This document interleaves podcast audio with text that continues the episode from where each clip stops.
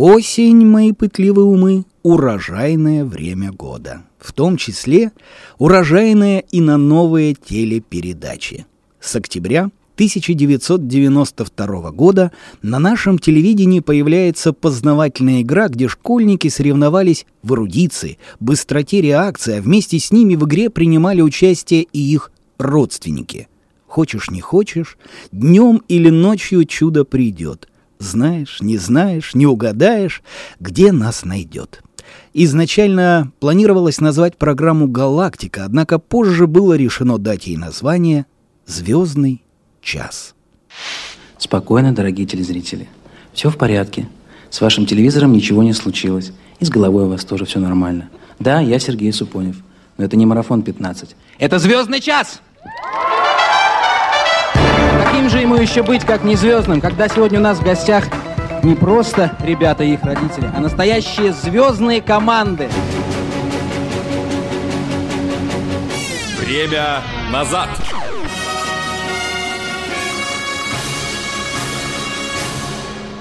В буквальном смысле это был не час, а лишь 35 минут. Но для мальчишек и девчонок, скажем, с Камчатки или с Дальнего Севера, да еще если они знают разницу между Бахом и Чайковским, Пушкиным и Толстым, эти 35 минут соревнования со сверстниками могли, как по мановению волшебной палочки, превратиться в настоящий звездный час, в триумф их знаний, сообразительности, быстроты реакции, интуиции. Свой звездный час здесь встретили сотни ребятишек со всей России. Среди них, кстати, например, была ныне известная юмористка Юлия Ахмедова.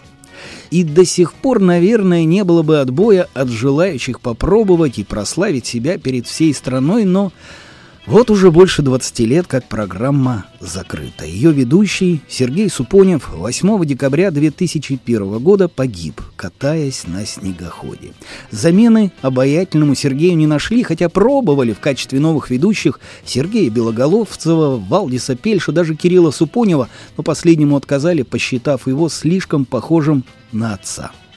Детские игры Сережи Супонева были как у всех. В расшибалочку, в пробке, в казаков-разбойников, фашистов и в наших.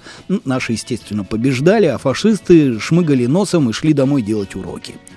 Во времена детства Супонева считалось, что если в телевизионном кадре есть дети, это уже детская программа. Но Сергей понимал, взрослому человеку достаточно посадить в кадр какого-нибудь дядьку. А ребенку этого мало. Ему нужно, чтобы все мелькало, сверкало, переливалось, чтобы менялись картинки, чтобы музыка звучала, чтобы компьютерная графика была, чтобы экран был живой. Возможно, Сергей понимал это потому, что сам недалеко ушел от детского возраста, не по годам, по восприятию. Может быть, уже тогда он понял, что детское телевидение должно быть прививкой доброты – Сережа вырос, стал руководителем дирекции детского вещания Сергеем Евгеньевичем и стал прививать детям доброту. На его атлантских плечах держались царь горы, что да как, возможно все, семь бед, один ответ, сто процентов, седьмое чувство, а программа «Зов джунглей» ему приснилось. Не зов русского леса, а именно джунгли, яркие краски, птицы, звери, невероятные приключения хищников и травоядных. Вечером в среду после обеда Сон для усталых взрослых людей. Мы приглашаем тех, кто отчаян Дикие джунгли скорей. Там крокодилы, львы и гориллы Слон и пантера в зарослях ждут. Если ты смелый, ловкий, умелый Джунгли тебя зовут Джунгли зовут При этом Супонев искренне полагал, что лучшая игрушка – это новая игрушка, а лучшая детская программа – это новая программа. Ну, впрочем, сначала он работал радиожурналистом. С багажом из нескольких радиорепортажей и газетных публикаций Сергей легко поступил на журфак Московского госуниверситета. С первого курса его забрали в армию. Но и там повезло. Сергей, музыкально одаренный от природы, играл и пел в гарнизонном оркестре. После дембеля, чтобы работать на телевидении, он устроился в Останкино грузчиком, потом был администратором, корреспондентом программы до 16 и старше. Ему не терпелось создавать собственные полноценные проекты. На первый, программу «Каникулы, каникулы», Супонев был и автором, и ведущим этой передачи ушло 4 месяца. Рекордный срок для телевидения. А еще через полгода он запустил «Марафон 15». Такого задора и инициативы от этого парня не ожидал никто. Очень многие считали Сергея везунчиком, причем все делалось на его потрясающем обаянии. Улыбка Супонева освещала станкинские коридоры. Устоять против его просьб, идей, иногда кажущихся авантюрными, не мог никто, особенно теледамы. Он учил их печь блины, мыть полы, сколько надо мыла, порошка, сколько раз протирать влажной тряпкой, чтобы пыль не оседала. Он и в этом был виртуозом. Об энергии Супонева ходили легенды. Сергей мог приехать на дачу после труднейшей записи и тут же открыть мастер-класс по катанию на водных лыжах для местных ребятишек. Он всегда знал, что детям нравится.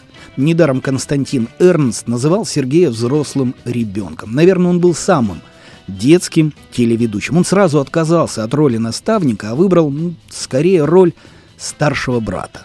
Коллекции экстремальных увлечений Сергея Супонева было все.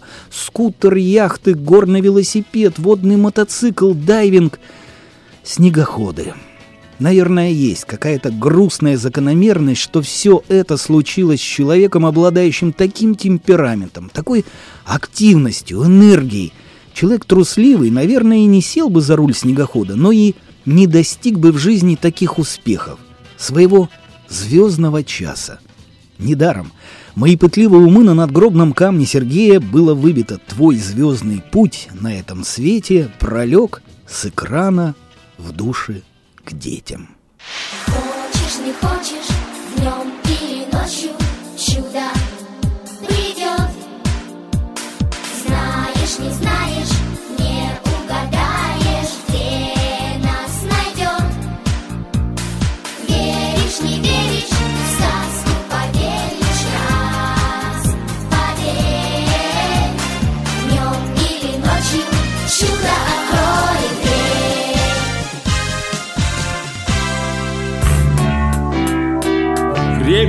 Назад.